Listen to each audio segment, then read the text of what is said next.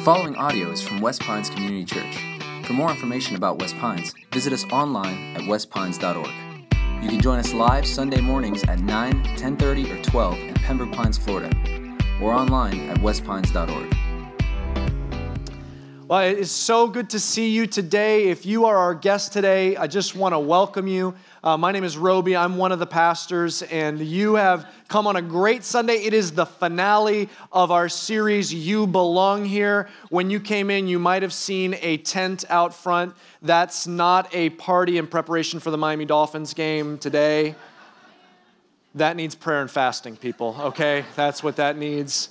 Um, no, that is to celebrate the kickoff of our ministry season. That means our, our groups are launching um, this week. We've got our, our women's groups launching over the next couple weeks, men's groups. You're going to be hearing a lot more about that. And so excited to, um, to have the finale of that. But before we jump into our Bible study um, in just a moment this morning, I want to give you just one update and it's especially uh, kind of an interesting dynamic we want to just bring the whole church in on on a time when we're talking about um, how we all belong together. And it's what God has been doing through our live stream experience. As you know, um, you can watch our services live online. We have many joining us. And just what we've seen God do in this calendar year, it's one of those things that when God moves, so often we're just trying to keep up with what God is doing.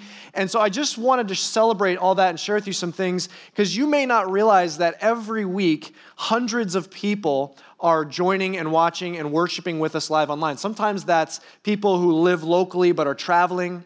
Sometimes that are, is people that when they are um, you know, people that are checking out West Pines for the first time, maybe they're, they're watching online, but there are people um, that feel connected to our church that don't even live locally. And I just kind of want to show you this dynamic because we've been blown away at what God's been doing just in these last nine months. And so check out this slide. I want you to pull a map up here um, on the screen. Those states in blue are the states where we have had people tune into your church service, West Pine service, just in this calendar year, 2018. Check that out. That is 44 of the 50 states just in 2018. That's incredible. Now, I don't know like what's going on in West Virginia. Like I don't know why there's some kind of embargo, but if you know someone in West Virginia, okay, you need to talk to those people, all right? So, but one of the things that we've been talking about is how, um, when, if you can impact South Florida, then you can, if you can transform South Florida, you can impact the world. And that just South Florida has like a platform that reaches around. And so let me show you another map. This is, um, go ahead and bring that up. These are countries around the world that have tuned into your church on a Sunday morning just this calendar year. That is 29 countries around the world. And many of those have people that are regularly watching each week and see uh, West Pines as their church home. And so, what we just want to say, all of you who are watching live online, we love you. We feel like you belong here. You're part of our church. And um, one thing I just want to celebrate together is every generation of Christian has been called to innovation, has been called to say, okay, how can we leverage the, the innovative technology of our day to get the message of the gospel out to this world? So many generations ago, there was this newfangled thing called the printing press and they say, hey, what if we stopped copying Bibles like by hand and we could start getting Bibles out all over the place and we just take that generation's innovation for granted? And we stand in a very innovative generation that is saying, how can we leverage video and the internet to get the message of the gospel? And is that impacting? Will, will like the gospel and will uh, preaching and will worship and will church community be trans, translated through a video? And here's what I want to share with you. One of the most exciting things um, that's happened in our church this past year. Just in 2018, people watching online, 142 of them have made professions of faith watching online. Isn't that incredible? And, and behind each one of those clicks, I mean, we, we sometimes it's, it's maybe one person watching in a coffee shop or at their desk, but sometimes it's a living room full of people watching. And so we have no idea all the stories that are going on behind that. But last week we had, as we were talking about groups and the groups push that, that we're in in this series, we had people online saying, um, typing in saying, hey, what about an online group? Like, how do I get in a community group if I don't live locally? And now it's one of those things, okay, God's ahead of us and we're trying to catch up. Like, okay, yeah, we're, we're on it. We're trying to figure out how to do an online group now. And so, um, just one of those exciting things I wanted to celebrate um, together as a church. And so, let me just um, thank the Lord for that. Let me just pray, thank the Lord for that, and we will jump into the scripture together this morning. Would you, would you pray with me? Lord, we're just in awe that you want to use us. Thank you for what you're doing through us as your church. And Lord, thank you that you choose to use us imperfect people to get your perfect message of the gospel out to this world and out to our community. We ask that you would even continue to do even greater things through you. We, sur- we surrender to you, Lord. And Lord, we just ask that you would speak um, through your scripture to us this morning and pray that you do powerful things this fall. And we lift this up in Jesus' name. Amen. I want you to think back about the nicknames that you've had over the years. Inevitably, whether it's in your family, friend group, a sports team, a club, maybe in college, you've had nicknames. Now, some of them bring a smile to your face, like, yeah, I kind of like that. Some of them, you're still trying to get over the trauma of what's been done to you for the nickname that you've been given. And nicknames are kind of that a funny dynamic. And um, I remember when uh, I went off to college, that's where I met my wife Rebecca. And I remember I was away at college and I, I lived in a dorm. It was an all guys dorm and a floor just full about 80 guys. And when we as incoming freshmen got there, they said, "Hey, if you have a nickname that you go by, tell us now because we're going to give you one, and you might not like what you get stuck with for the next four years." Okay, and so I remember that being the dynamic. I can think back, and there are people I knew well for four years, like lived across the hall from me, and I never actually knew their real name. I only went by their nickname. So, for example, a good friend of mine, and I'm kind of embarrassed, he's a, he was a good friend of mine. To this day, I have no idea what his real name was. But his nickname was Tiny. Now, oftentimes, nicknames come from, you know, something about you, and it's usually like a prominent thing about you. And his nickname was Tiny. And the reason for that is because he was six five by six five. okay? Massive individual, and I have only ever knew him by the nickname Tiny. Everyone knew him by that nickname. But there's this other dynamic about nicknames. When you have one, when a group gives you one, you know you're in. You know what I'm talking about? That's why, like, the closer the group is, the more likely there's nicknames. Like in my family, like the number of nicknames I have for Rebecca or for each of my kids, you know, for my, my siblings, you know, for the number of nicknames you have for the people you're closest to. When you get a nickname, like there's almost something relationally intimate about that, you know you're in. You know you belong in that group. And that feeling of belonging is something that is so powerful for us as human beings. Every single one of us, whether introverted, extroverted, people person, not a people person, every one of us has this drive to want to belong. And sometimes we don't necessarily like uh, it's readily aware of it until it's missing. But every one of us has this desire to belong. And so, if you've ever noticed that desire inside of you, I want you to take note of what the passage we're studying says, because it says something profound about this desire to belong and how that works. I want you to open in your Bible or your Bible app to 1 John chapter 4. We're going to read a couple verses, just two verses today as we're wrapping up our series. 1 John chapter 4, excuse me, starting in verse 11. This is what it says 1 John 4, verse 11. Beloved, if God so loved us, we also ought to love one another. No one has ever seen God. If we love one another, God abides in us, and his love is what's that next word? His love is perfected in us. Okay, now I want to read through those verses again because there's a couple things I just want you to make mental note of. Let me read this again. Um, let's start in verse 11. Look what it says Beloved. All right, take note of that. Beloved. If God so loved us, we also ought to love one another. I want you to notice the order there. Take note of that. If God so loved us, we ought to love one another. No one has ever seen God.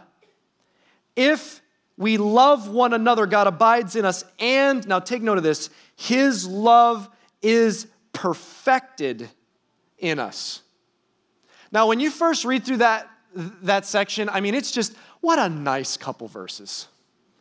They're just nice. I'm going to make a meme of it later, have some cuddly kittens on it, and just put it up on Instagram. Okay, what a nice, and just crochet a pillow with those verses on it. You know, that just, they, they're so inspiring, okay? But there's so much more in here. Like these are, these are profound, these are game changing truths. These are course altering. Like these, like take our lives and we were living this way, and if we can get a hold of these, we're like going the other direction. These are unbelievable truths, and I want us to just experience the power of these as we've been digging them out the last couple weeks. The first thing is that he, he, he gives us a nickname. Did you see that? He gave you a nickname. You're in. The Bible gives you a name. There's this intimacy here. From the Bible's perspective, you have a nickname. Now, where do nicknames come from? We just talked about it. There is a quality or attribute about you that is so obvious and so prominent. From the Bible's perspective, it's like the first thing it sees about you, and so it's calling you by a nickname. And you know what that nickname is? Beloved. It's saying, like, the, the attribute about you, if the Bible had eyes and it looks at you, it's like, I just can't get over this attribute. I'm just to call you this beloved, one loved by God. Can you just let that sink in for a second? Not, yeah, God kind of loves you because you're his creation and he has to. Not, you know, he likes you. I mean, he made you after all, so, you know, he likes what he did with you there. You know, he, it's not that. He's saying his love for you is, is so obvious and overwhelming and so thorough that I'm just going to call you that, beloved. In fact, what the Bible says is whatever you're thinking, as that is kind of sinking in and shifting your identity for a second, beloved. As that's just kind of like sinking in, I want to hear, I want you to hear what the Bible says. The Bible prays Paul when he's writing in Ephesians that we could just be able to grasp the height and depth and length and breadth of the love of God. The Bible says things like this For as high as the heavens are above the earth, like as far as the edge of the universe is to like where the planet is right now, like that's how great the love of the Father is for you. So, in other words, as that truth that you are beloved is sinking in, like whatever is emerging in your mind about how loved you are by God, you're not even close. It is such a prominent attribute, it is your nickname, beloved. Second thing I, I wanted you to take a note of is he said, if God so loved us. Did you notice the order here? This is so key. He says, if God so loved us, then we ought to love other people. Did you see that? Because we might say, yeah, I know, I, I got you. But so often how we operate is if I love a little better, then God will love me. And this passage flips that, flips that on its head. Another verse that we talked about last week it says, God, explicitly clear, God first loves us. This is the message that is fundamentally different about the Bible. I mean, you got to hear me on this. What the Bible teaches is something so profound, it is fundamentally different than any other system of thought in human history. Because there's, there's basic religion that basically operates like this. Basic religion says, here's the list that you have to do to make God happy. You got to treat people like this. Definitely don't do any of the thou shalt nots for whatever those that list happens to be for the particular religion. You gotta, you gotta not do these things. You gotta make sure you do these things. And if you do these things, then you're in with God. In other words, the religion, religion teaches this do these things, and it makes you lovable to God, and then God loves you. So if you've ever said, look, maybe you've been in that position where you've said, look, I know about Jesus and I, I, I think I believe in Jesus. I, am just not sure that I'm saved. Like, I, I'm not sure, like, have I done enough good to get to heaven? Like, how good do you have to be to get to heaven? What most religions teach and what most common th- people think, like what our natural instincts are to think, is it's basically like God looks at us and says, okay, I'm gonna take all your good stuff and all your bad stuff and I'm gonna weigh them and see which direction you tipped in. And if you did enough good stuff, then you're in. I'm going to weigh all your loving actions, that time you helped the old lady across the street with their groceries, okay? And all your bad actions, the time you tripped the old lady crossing across the street with her groceries, okay? We've all been there, all right? I'm weigh. I'm just kidding. I'm a pastor. I've never done that. Okay.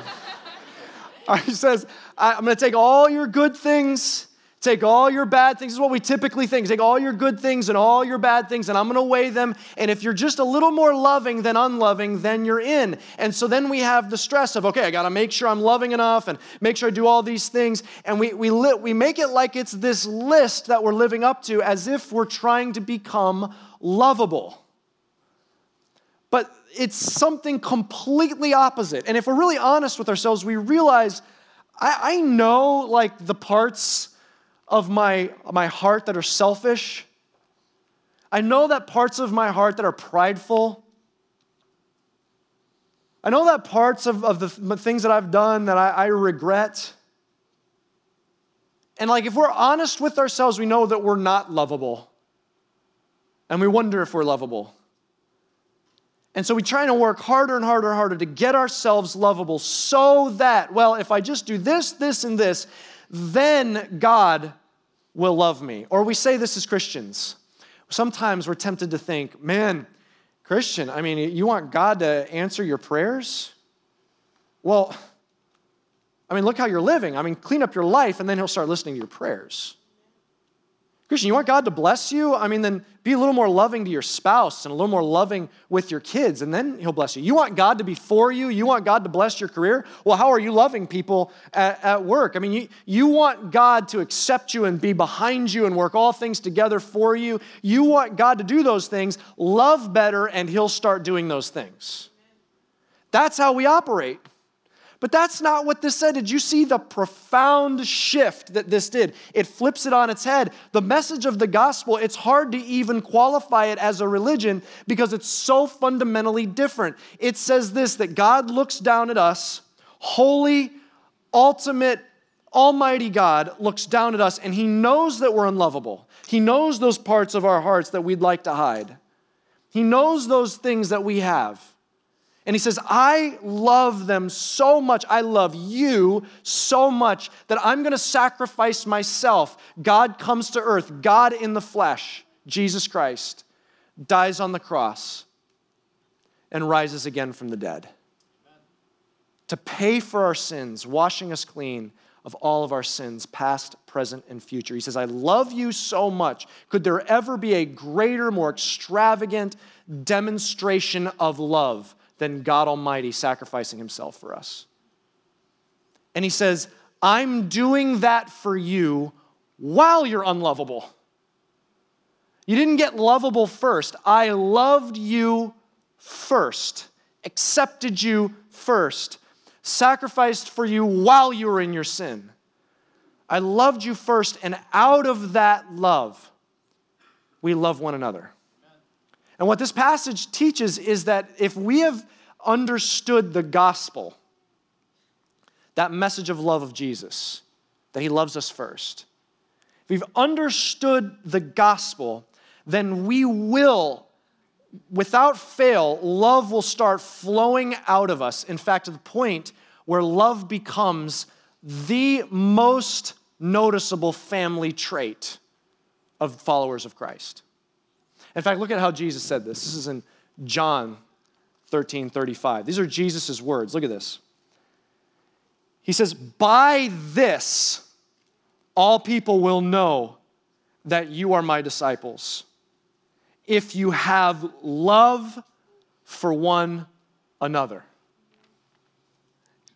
Can you, can you just hear that? He says, Here's the marker. He says, When the world is watching, they'll say, Oh, that guy must be one of those Christians because you know, they believe that God loves them just so extravagantly. That's why that guy is just such a loving person. That must be one of those Christians. The defining mark is how we love each other. Man, that community, they love each other so well. You know what? That family loves each other so well. That, that, those friend groups, they love each other so much. They must be one of those Christ follower groups. That's what Jesus says. All right, now can I just shoot you straight here for a second and just be honest? Can I just say something you're probably not supposed to say in church? Have you ever felt like the more religious a person is, it just seems like the less they love well?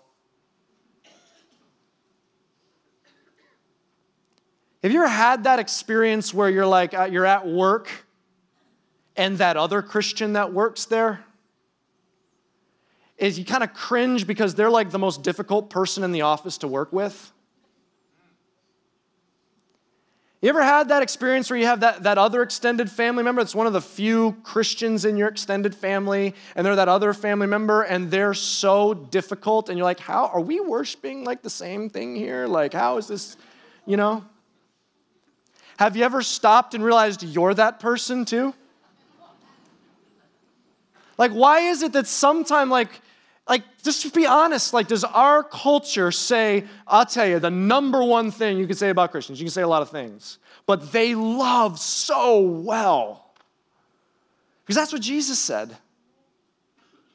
So what's the dynamic here? And what here's what this passage it helps us unpack what that dynamic is. Because i think that there are some people and there's maybe seasons of our lives, okay? There are some people that know Jesus. Jesus is their Savior. They've put their faith in Jesus. They believe Jesus saves them from their sins. And the, that message of the gospel is what started them or started us on our path to following Jesus. But then we scoop up all of the teachings of Jesus and twist them back into a religion. So, in other words, like, yeah, Jesus saved me for eternity, and we, we step in and realize His grace and mercy, and then we just by default fall back into, all right, I got to try hard today to make sure that God, that I do enough for God to approve of me, smile on me, love me, answer my prayers, bless me. I, have got to do all these things to make sure. And some days I, I want, maybe some days I even doubt, am I going to make it to heaven? And I, and it's like I've reverted. I started on the gospel and then reverted back into religion. And here's the problem the gospel is fertile soil for love like this planet has never seen. But religion chokes out love every single time. And we take the message of Jesus, and if we turn it back into religion, we find it chokes out love, which is supposed to be the dominant character trait of following Jesus. And this passage tells us why. If my foundation is I have to be lovable to be loved by God, or in other words, self righteousness, if my foundation is I've got to earn my way to get the love of God, I've got to earn my way to get to, to heaven, I've got to constantly not misstep, then I'm living a life. I wake up every morning while I know I've got Jesus and I'm following him, but I feel these weights on my shoulders. Even though Jesus said, My yoke is easy and my burden is light, I wake up with these weights of anxiety and fear and guilt and shame of, I'm such a wreck. I'm not who God wants me to be, and, and I know He's not happy, and I know He's mad, and I don't. I know you're not going to listen to my prayers, and I'll try harder. Maybe if I do, maybe I'm like at church every Sunday for like two months, and I read the Bible every single day, and I don't mess up at all. Then maybe God will start blessing me again. And it's just it's just vacuumed out all peace and all joy and all rest in God. And as I'm going around with this self righteousness, trying to earn it, my view of God and how God views me will be how I handle other people. Because if I think God is handling me with impatience, are you serious you messed up again? How do you think I'm going to handle other people? If God has no patience for me, I won't have patience for other people. If, if God is looks down at me and has no mercy or grace, I won't have any mercy or grace. If I'm constantly a disappointment to God, people will constantly be a disappointment to me. If God's up there folding his arms saying, I'm trying to fix you, then I'll stand, I will look down at people, say, Look, what's wrong? All right, look, if you just do what I do, you wouldn't have the problems you have in your life. Let me fix you. You know, have you ever heard someone describe someone as self righteous and that be a good thing? No. Because there's always an implication. If someone's self righteous, there's always an implication for how they're treating other people. Self righteousness chokes out love. But the gospel releases it. When I wake up every morning and I'm, it's not like I'm like, yeah, yeah, I got the gospel. It's up on the shelf. You know, I got me in. Now back to religion. When I, when it's every morning is the gospel again, Jesus, we both know I'm imperfect and I'm again today, a new day, awed that you love me. It's joy new every morning. Jesus, thank you that your grace is new. I'm not in a pit that I got to climb out of. Grace is new. Uh, it's not my own self righteousness. I have the righteousness of Christ on me. That's how you view me. And, and I know that I'm imperfect. You're aware of that. You're helping me along, but you love me and your face is shining down on me and you hear my prayers and you're working all things together for good and you're bringing blessing into my life in all different ways. And when I started that, it's rest. It makes sense when Jesus says, My yoke is easy and my burden is light, because I left my burdens at the cross. And I, I, rest in that, and it's filled with joy. And so, when my foundation is grace, how I think God looks at me, that's then how I treat other people. God, you know I'm imperfect, but you have grace on me. I know you're imperfect, but I know that you are a beloved of God too. I'm going to treat you with that dignity and that grace. I know God has patience for me, so I'm going to have patience for you. I, I know that, that grace is humbling for me, so I'm not going to treat you with pride like I can fix anything. I, I need grace just as much as you do. We're on this journey together. The gospel unleashes love into our lives. And then there's one other thing you have to see out of this text it's unbelievable. He says this He says, um, No one's ever seen God. He's a spirit. No one's ever seen God. But when we love one another, God is abiding, dwelling inside of us. And listen to this His love is perfected in us. Can you think about that? What could that possibly mean? His love is perfected when we love one another. It's kind of like this. Have you ever done like a, a house project with um, a small child as your helper? Which usually takes about three times as long, maybe a trip to the hospital, you never know, okay? But it's sweet. Like you'd rather have it like that. Maybe it's a child that's a younger sibling, or maybe it's a grandchild or your child. And, and let's say you're, you're hammering a nail into a piece of wood, okay? You're, you're gonna take it, you're gonna hammer it in first because you don't want them to smash their finger, and you get it almost all the way in, right? And then you say, Here, buddy, you finish it, okay? And then you back like way far away because you never know how that hammer is gonna be swung around all right? And then they take it and they're hitting and they're i mean there's like there's holes all over the wood. I mean they're not even close. And then like just by random chance they hit it on the head right? There the nail right on the head drive the nail rest of the way in and you say you did it buddy. Good job. Look you hammered that nail in. I'm so proud of you. Who hammered the nail in?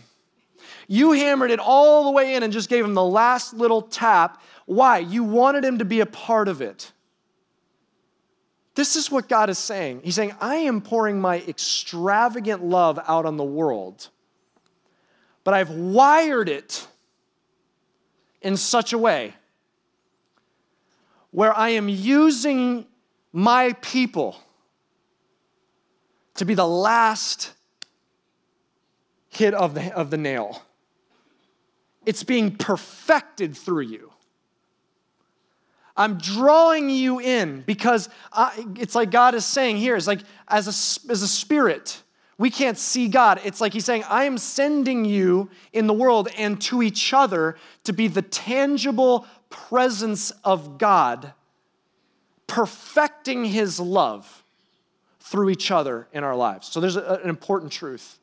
If you're taking notes, I want you to write this down. This is an important truth that we've got to understand from this text. Okay, it goes like this his love. He is perfecting His love to you through others. And He is perfecting His love to others through you. He's wired us to need each other for His love to be perfected.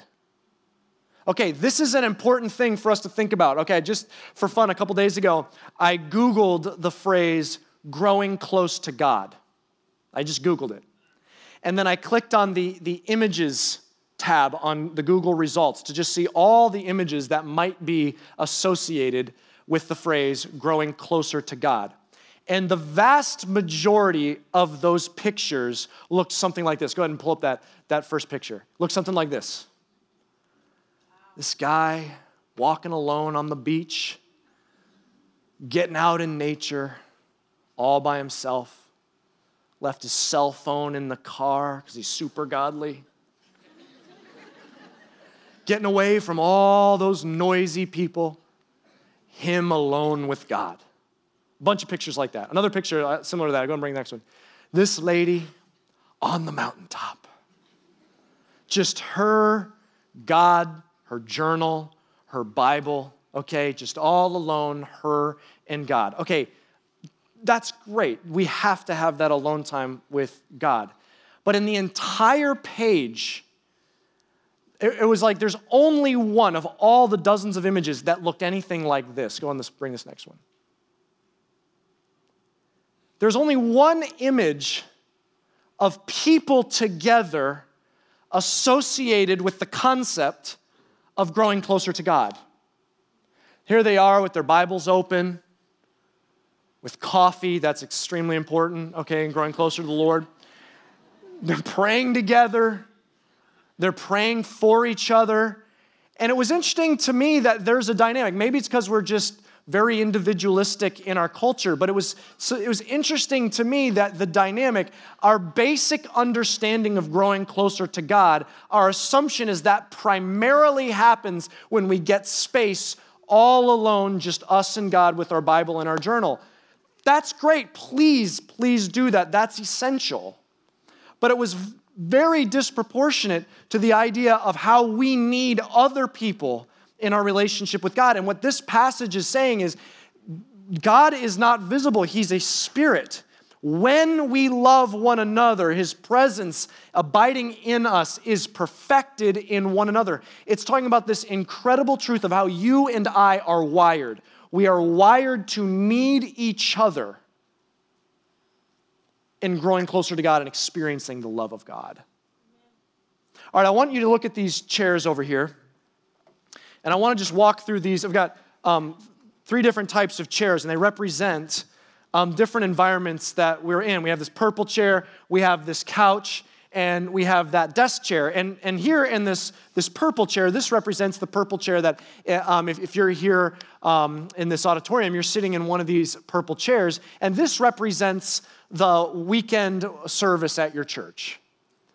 And so the, this is a vitally important part of growing closer to God.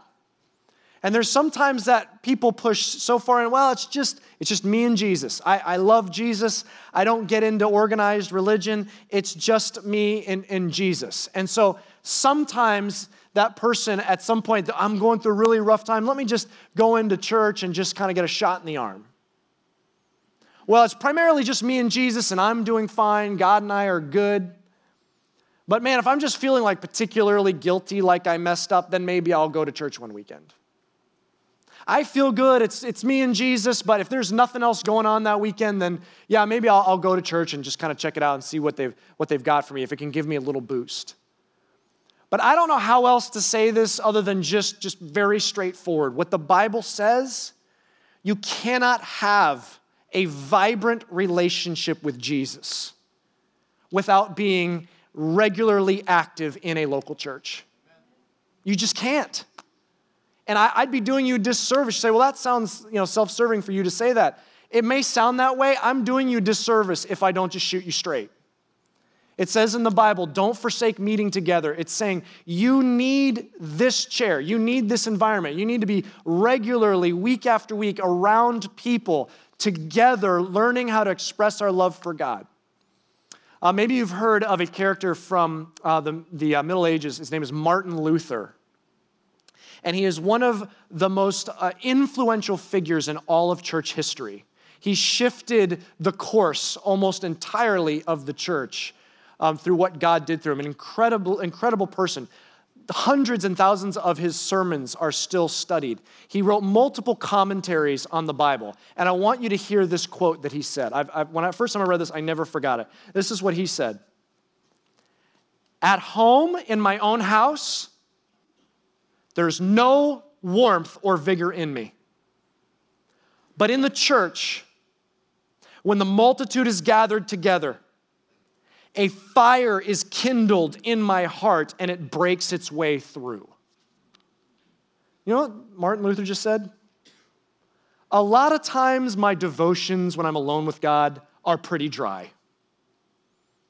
A lot of times, I'm like, okay, I, I think, but I don't know, Lord, what are you saying? And I'm sure not all the time, obviously, but a lot of times he says, but there's a dynamic when I come to church and I see other people that love Jesus and I'm someone's greeting me.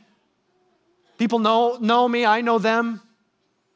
People are leading me to sing truths that, that God had prepared for me, that to sing that I needed to sing. And I'm listening, God, why, why am I needing to hear this song? That's right, that's what's going on. And, and I, I hear the, the scripture taught, and I'm studying it and learning from it, and my family's learning more about you, Jesus. He, what he says is there's something special about that dynamic of being in church that cannot be replicated. Why? He said it in here. He says, God is, is perfecting his love. He's showing us his love, but he's going to let it be perfected through how we love each other. You've got to have the purple chair in your life. But there's another environment you have to have. You have to have the couch. You have to have the environment where you have Christian friendships that go more than a greeting and a hug on a Sunday morning or on a weekend service. That's important. You have to have this. But you have to have that environment of other believers who know you who know how to pray for you during the week, who know how to text you and say, hey, how'd that meeting go? Who know how to bring you meals when someone in your house is sick, who know how to come visit you in the hospital.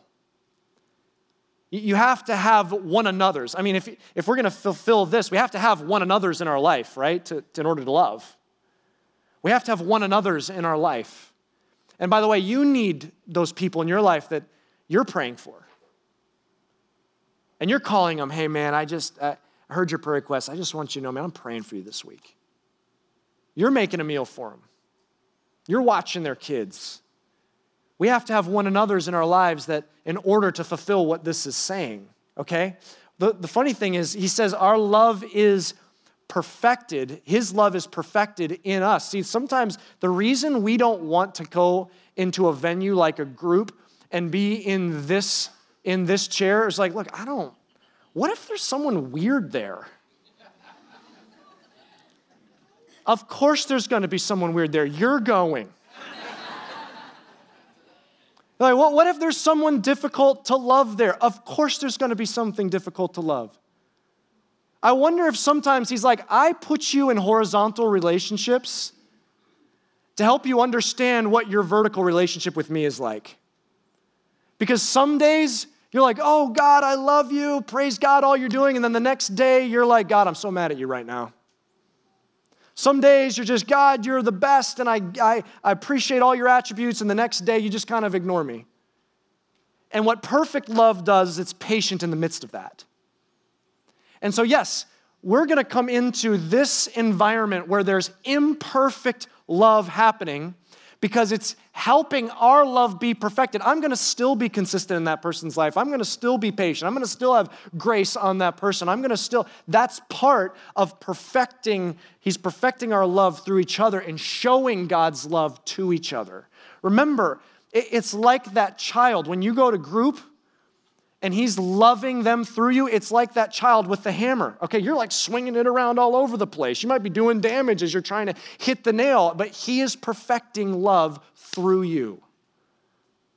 We need this one another environment to demonstrate love to each other. That is, according to Jesus, the marker of how the world knows that we're a follower of Christ and how we love one another.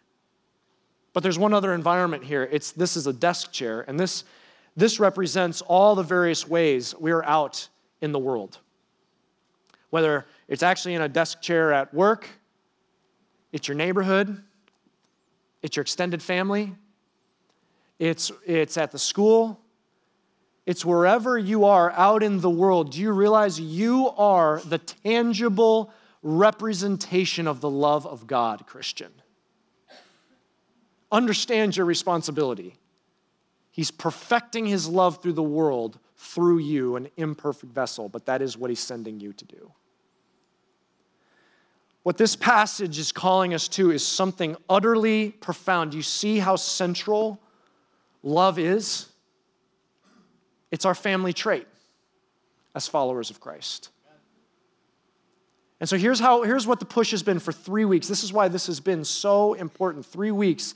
The application is just to simply take a step and enter into a venue where you can experience and express love because that's that is fundamental to who we're who we are as followers of Christ.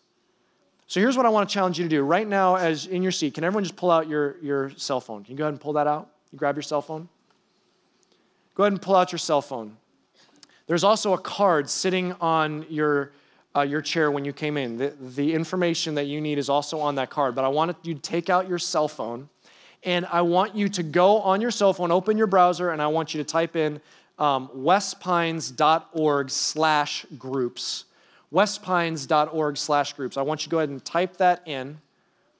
And I want you just to, sh- I want you to just know what this process looks like. It'll, it'll look like this when you go to westpines.org slash groups. Go ahead and bring up the first slide. Um, when you go there, you will see the groups page. And that groups page you'll see has all different kinds of questions. When you scroll to the bottom, you'll see at the bottom there's a button that says find a group. Looks like that right there. You see it says find, the, find a group.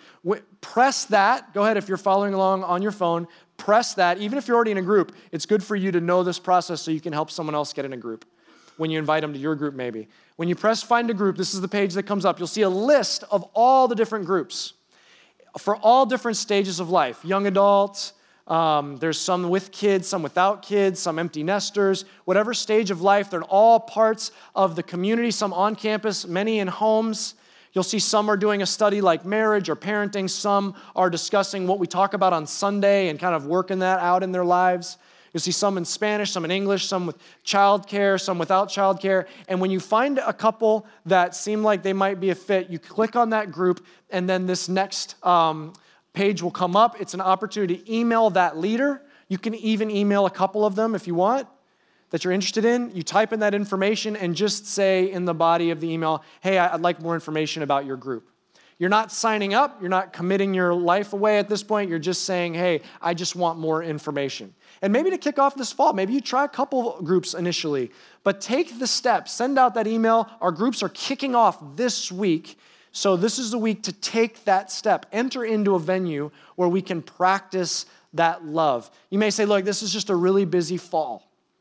And I'm sure it is, absolutely.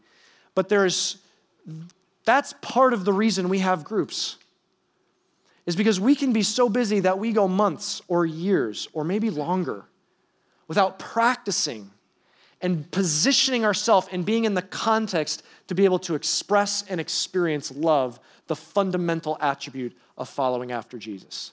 At the end of the service, um, if you have questions, I encourage you to go about to that front lobby. You'll see the tent just outside. You'll see some group leaders there. Pastor Frank will be there, several of, of other volunteers. They will help you answer any questions you have about groups. Also, they have Chick fil A chocolate chip cookies there. You might want to go check that out, get a chocolate chip cookie. Although, if you take a cookie and you're not in a group, we will find you, okay? we will find you and hunt you down. No, I'm just kidding. Cookies are for everyone, but you can go there, ask questions, find a group. And um, we want this fall for us to be living up to what Jesus says.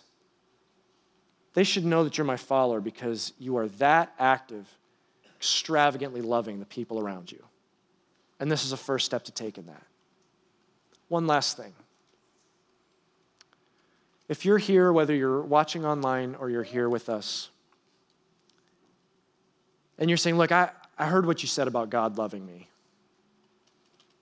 And I know about Jesus, and I, I think I believe in Jesus, but I'm just not sure am I saved or not. You can make that absolutely certain today because he's offering his love to you as a free gift. He's saying, I send Jesus to die on the cross to pay for your sins. It's, it's free. You can accept it just as you are. You don't have to go get cleaned up first. You don't have to start trying to get lovable first. Just accept it and start following after Jesus. And so I want to give you an opportunity to put your faith in Jesus today. Would you all just bow your heads and, and close your eyes for a second? If you want to take that step and put your faith in Jesus, then right there in your seat, make these words your words just quietly in your heart. Jesus, thank you for loving me. I believe you died on the cross and paid for my sins so I could be forgiven. I believe you rose from the dead. And I believe that one day I too will be in heaven because of what you did, not about what I do. Thank you for saving me and I want to follow after you. In Jesus' name, amen. Hey, if that was you and you put your faith in Jesus, then I want to ask you just to let us know. If you're watching online, there's a place you can click. If you're here, if you would just take out your bulletin on that connection card, you can just tear that off and fill out your information on one side, and then you can check the box that says you put your faith in Jesus. Would you just fill that card out, put that in one of the uh, offering boxes around on campus? We just want to celebrate with you and let you know what the next steps are on this journey. Church, we're going to close with a song and just remind ourselves how much we're loved by God and express our love back to Jesus. Would you stand with me as we close with this song? Thank you for listening. For more resources and to check out other teaching series, please visit our website at westpines.org. If you would like to speak to somebody about beginning a relationship with Jesus or ask any questions you have about this teaching, please call at 954 432 0321. Or you can email us at podcast at westpines.org.